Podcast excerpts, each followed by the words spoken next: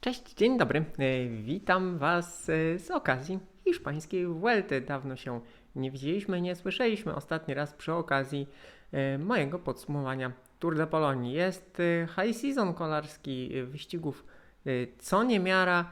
Ja w tym roku mam dla Was podsumowania głównie wielkich turów i najważniejszych wyścigów World Tourowych. Taki trochę tryb maintenance'owy, ale wciąż tu jestem.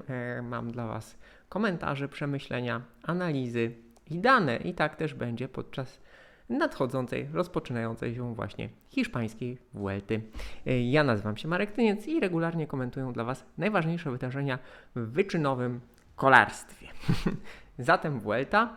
E, Zacznijmy od tego, że Vuelta e, rozpoczyna się tak jak e, wszystkie inne dwa pozostałe, czyli wszystkie trzy wielkie tury tegoroczne rozpoczynają się w taki sam sposób, czyli od trzydniowej wycieczki, wizyty e, zagranicznej. Giro gościło na Węgrzech, stosunkowo blisko, ale em, peleton przemieszczał się na samo południe Włoch, więc też potrzebny był dodatkowy dzień przerwy.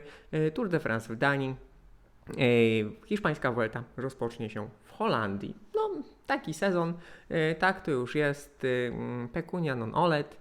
e, Ktoś płaci, jest to dodatkowy mm, też taki argument za tym, żeby o wyścigu coś więcej powiedzieć. W domyśle miało być to, by, miało być to coś nietypowego. No, czy jest nietypowe, skoro wszyscy tak robią? W zasadzie co chwilę mamy taką sytuację. Ech, well, życie. E, trzeba pamiętać jednak, że no, kolarstwo y, jest zależne od światowej gospodarki. Ta światowa gospodarka ma się mm, tak sobie. Y, To są wszystko wieloletnie umowy, m, podpisywane wiele lat wcześniej ym, za niemałe pieniądze, więc e, no cóż, może taka Vuelta e, dzięki temu odbywa się i dzięki temu na przykład Vueltę stać na to, e, aby mm, Vueltę stać na to, aby eksplorować mniej znane drogi, stromizny, e, kozie ścieżki wyasfaltowane świeżo co czy wybe- wybetonowane, czyli takie rzeczy, z których Vuelta słynie. Myślę, że ten wyścig znajduje jakiś kompromis pomiędzy komerc- komercją a atrakcyjnością. I od tej atrakcyjności właśnie zacznę, e, bo niewątpliwie hiszpański Wielki Tour, e, szczególnie wśród polskich kibiców, jest e, bardzo ceniony, jest często uznawany za najciekawszy w sezonie. Myślę, że dzieje się tak dlatego, że jest to wyścig dość nieprzewidywalny z wielu powodów, o których wszyscy mówią co roku, więc teraz na prędce, ponieważ jest to ostatni Wielki Tour w sezonie, to tutaj wiele osób Wiele osób, wielu zawodników, wiele drużyn ma wiele rzeczy do udowodnienia. Jest walka o kontrakty, mm, jest kwestia ratowania sezonu, jest kwestia e, testowania nowych rozwiązań, jest kwestia e, dostawania szansy przez zawodników, którzy na przykład e, przez cały sezon byli pomocnikami większych nazwisk. E, Wreszcie e, jest tutaj e, no, rywalizacja na takich czasami eksperymentalnych trasach. To właśnie hiszpańska Vuelta zaczęła skracać etapy, to właśnie hiszpańska Vuelta razem z Giro d'Italia mniej więcej równolegle zaczęła szukać mniej znanych podjazdów i ekstremalnych stromizm, bo to e, kiedy Giro wprowadziło na swoją trasę Mortirolo, e, hiszpańska Vuelta wprowadziła Angliru, a potem zaczęto, zaczęto na Vuelcie iść grubo, iść w ogóle po całości, bo nie wiem czy pamiętacie, była taka edycja, gdzie było 13 finiszy na podjeździe, czyli ponad połowa wyścigu kończyła się, e, kończyła się na krótszych lub dłuższych e, podjazdach. W tym roku tych podjazdów również jest długo, ale co ciekawe, e, jest zachowany pewien balans bo mamy aż 6 etapów, przynajmniej 6, a może nawet 7, ale załóżmy, że 6 etapów dla sprinterów, co w sumie jest więcej e, niż było na Tour de France. Mamy dość długą, dość długą, nie, nie, nie tak długą jak w, we wczesnych latach, we wczesnych latach 2000, no ale wciąż, e, wciąż mamy e, drużynową, e, drużynową czasówkę na otwarcie wyścigu w Holandii 23 km płaską, e, w Utrechcie. To będzie sprawdzian siły drużyn, no i dość widowiskowa próba, chociaż oczywiście, chociaż oczywiście no, y, można powiedzieć, że nuda, bo jazda na czas, ale o tej jeździe na czas drużynowej za chwilę. Mamy też długą, płaską, 30-kilometrową e, czasówkę w środku wyścigu.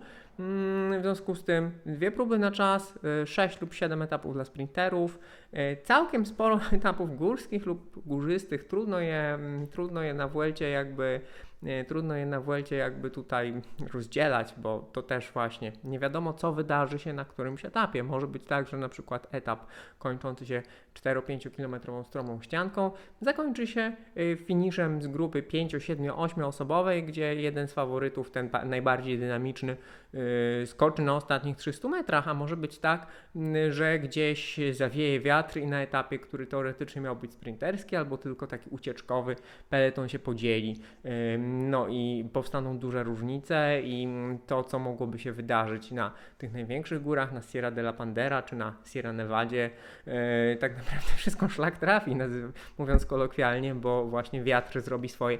I to jest właśnie Vuelta i myślę, że dlatego, mm, myślę, że dlatego kibice WLT sobie cenią.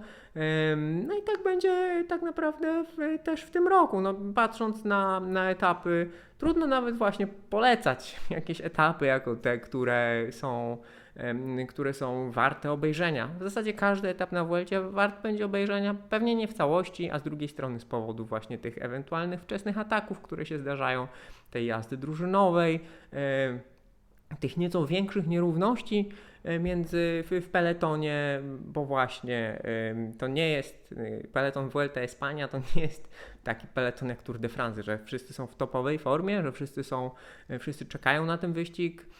Tutaj są większe dysproporcje, nawet w samych drużynach między najlepiej przygotowanymi zawodnikami, a gorzej przygotowanymi zawodnikami.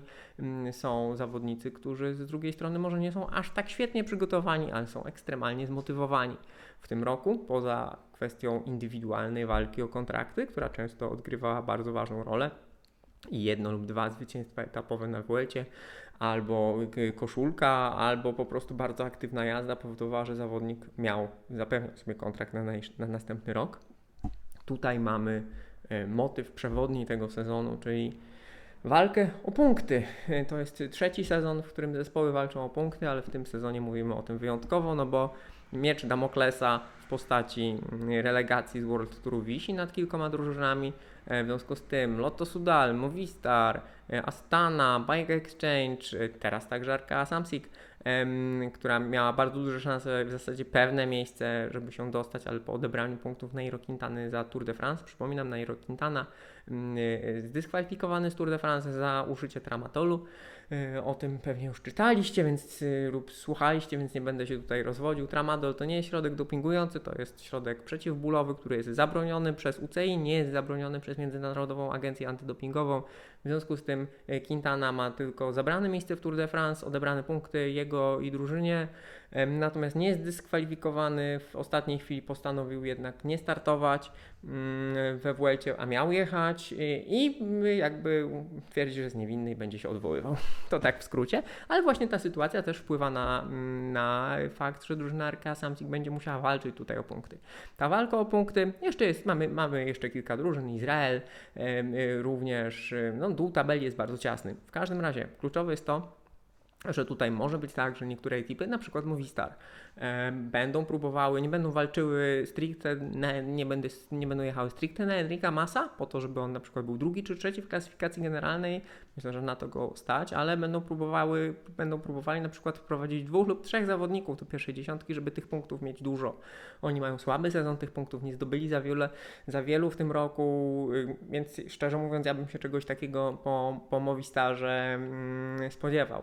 E, mamy Lotto Sudal, tutaj Kamil Małecki, który jedzie, e, który jest jednym z tych który, zawodników, który pewnie będzie walczył o kontrakt, będzie próbował przekonać włodarzy swojej ekipy, żeby przedłużyli z nim współpracę.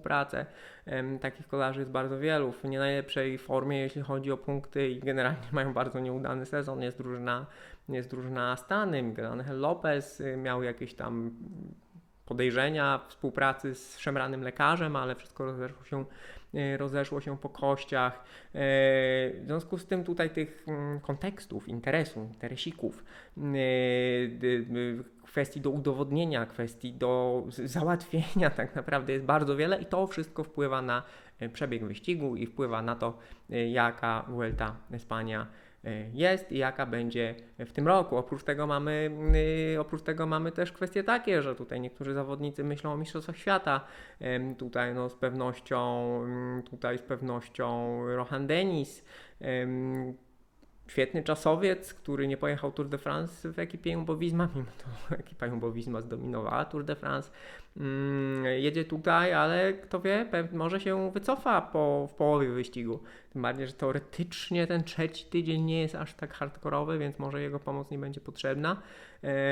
A Jumbo-Visma i tak ma bardzo mocną ekipę, e, mają solidnego konia pociągowego w razie czego w postaci Afiniego, więc możliwe, że Rohan Denis, y, który Mistrzostwa Świata ma u siebie w swoim kraju, no wycofa się w dwóch trzecich wyścigu, czyli po drugim, po trzecim dniu przerwy, tym drugim takim ustawowym, powiedzmy nie licząc tego na transfer z Holandii do, do Hiszpanii. E, to wszystko właśnie wpływa, że ten wyścig jest chaotyczny, co roku jest chaotyczny, mm, zatem w tym roku również taki będzie.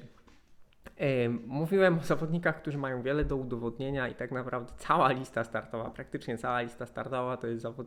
to są zawodnicy, którzy mają coś do udowodnienia, mają ze sobą jakieś e, perpetie, historie, oczekiwania, i tak dalej. No, numer jeden, faworyt numer jeden, Primoz Roglic, ale też nie taki murowany faworyt, mm, wycofany z Tour de France, trzy wygrane Vuelty, mistrz upadania i wstawania. I tutaj po raz kolejny upadł, e, dosłownie i w przenośni upadł na Tour de France, wycofał się z Tour de France, jego młodszy kolega z drużyny Tour de France wygrał, Roglic po kontuzji odbudował się i, i rzutem na taśmę zgłoszony e, Pewnie gdyby nie był w pełni formie albo w wystarczającej formie, żeby walczyć we Vuelcie, mm, to by zgłoszony nie był. No, cztery Vuelty, potencjalne cztery wygrane Vuelty. To jest y, duża rzecz i on o to tutaj będzie walczył. Y, Simon Yates y, z kolei problemy, mm, problemy na Giro d'Italia, wiele, wiele z historii niedokończonych, wiele kwestii do udowodnienia. Świetny góral, tylko czy na przykład ten wyścig nie jest dla niego za, za, mało wytrzymałościowy, że tak powiem, bo to jest raczej zawodnik, który pokazywał, że on jest w stanie wytrzymać, nawet jak ma jakieś trudniejsze chwile. E, przynajmniej tak po tym nieudanym Giro d'Italia 2018 tak zmienił swoją jazdę, ale kto wie, kto wie, ten ostatni tydzień, o którym wspomniałem, że nie jest hardkorowy, może być również męczący. Mamy Almeidę, y, który ma swoją kolejną szansę. To jest zawodnik, który na Giro d'Italia pokazał nam, że on y, jest w stanie jechać bardzo równym tempem. Nawet jak go zrywają, to on wraca. Pytanie, czy stromizny hiszpańskiej Vuelty to nie jest za dużo jak na taki y, styl jazdy, czy nie potrzeba do tego dłuższych, bardziej równomiernych podjazdów. Jest świetna pora Hans Grohe z Hindleyem i Gitą Hindley pokazał atomowe tempo na Fedai i świetną formę na Giro d'Italia. E, zobaczymy, e, czy był w stanie odbudować się na Vueltę, bo wcale nie jest to, to takie oczywiste, że zwycięzca Giro d'Italia jest w stanie zbudować top formę na Vueltę. Może to będą tylko kwestie walki o etapy, a liderem na generalkę będzie Igita. E, mamy, oczywiście wspomniałem już Movistar, mamy jak zawsze mocną ekipę Ineosu i tutaj Siwakow. Gegenhardt i Carapaz. Carapaz, który zmienia drużynę, ale myślę, że po prostu Ineos pojedzie na tego, kto będzie najmocniejszy i dowiemy się tego po paru etapach tak naprawdę. E, ja bym chętnie widział mm, tutaj w roli lidera tak naprawdę Gegenharta, bo chciałbym zobaczyć jego powrót do tej najwyższej dyspozycji, tak jak zobaczyłem, e, jak zobaczyliśmy wszyscy, powrót do najwyższej dyspozycji Jaya Hindleya. E, oni, bohaterzy Giro tego pandemicznego e, z 20 roku. No i na koniec zostawiłem najgorętsze nazwisko Remco Evenpool. Remco Evenpool, który mm, przedwcześnie został prawdopodobnie przez Lefebvre'a mm, e, wysłany w zeszłym roku na Giro d'Italia, tam poniósł porażkę, który odbudował się, odbudował się po upadku w 20 roku na Lombardii, odbudował się fizycznie, wygląda na to, że odbudował się mentalnie, e, to, co zrobił na Classica San Sebastian, spowodowało, że znów zaczęliśmy o nim myśleć jako o wielkim faworycie wszystkich możliwych wyścigów. Świetny czasowiec, e, dynamiczny kolarz, e, który jest w stanie zaatakować z daleka i utrzymać to tempo. Być może okrzepł, bo pojeździł już trochę większych wyścigów, nawet jeżeli bez dużych sukcesów. Myślę, że to jest ten moment, kiedy on po raz kolejny spróbuje się sprawdzić jako zawodnik, y, który celuje w najwyższe cele, a nie tylko w nie World Tourowe etapówki. Bo on tych zwycięstw miał bardzo wiele, głównie poza World Tourem, ale klasa, za jaką wygrał tegoroczny, y, tego, no, tegoroczną jednodniówkę w San Sebastian, no, rzuciła wszystkich na kolana, tempo, odwaga, y, rewelacyjna jazda. W związku z tym będziemy bardzo uważnie śledzili Remco Evenpula on troszkę już dorósł, troszkę okrzepł. Mm, tak jak mówiłem, no, te jego przygotowania do Giro d'Italia były zakłócane, on tam nie był w odpowiedniej formie i chyba był troszkę za młody. Także Remco Evenpool tutaj no, niewątpliwie jest najgorętszym nazwiskiem, nawet jeżeli mamy na liście wielkich gwiazdy, czyli Roglicza, Karapaza, Almeida, Jejca, Hindleya, Lopeza, Gegenharta, Massa, jeszcze paru, paru innych, jeszcze wiele młodych nazwisk. Zobaczymy, jak spisze się na przykład Arensman, który bardzo ładnie jechał Giro, pokazał na Tour de Pologne, że jest w dobrej formie. E, tutaj będzie liderem drużyny DSM. Ale no, wszyscy będą patrzeć na Evenpoola, on też to musi znieść. E, mamy paru, mamy paru sprinterów w składzie, mm, no też jest nieźle. E, jest Ackerman, jest Merlier, jest Pedersen, E, jest Gerben Theissen, e, który wygrywał etap na Tour de Pologne. Także też jest całkiem, też jest całkiem nieźle. Jest sam Bennett w Borze, także jest całkiem nieźle, jeżeli chodzi o sprinterów i te 6 lub 7 sprinterskich etapów może być całkiem ciekawych.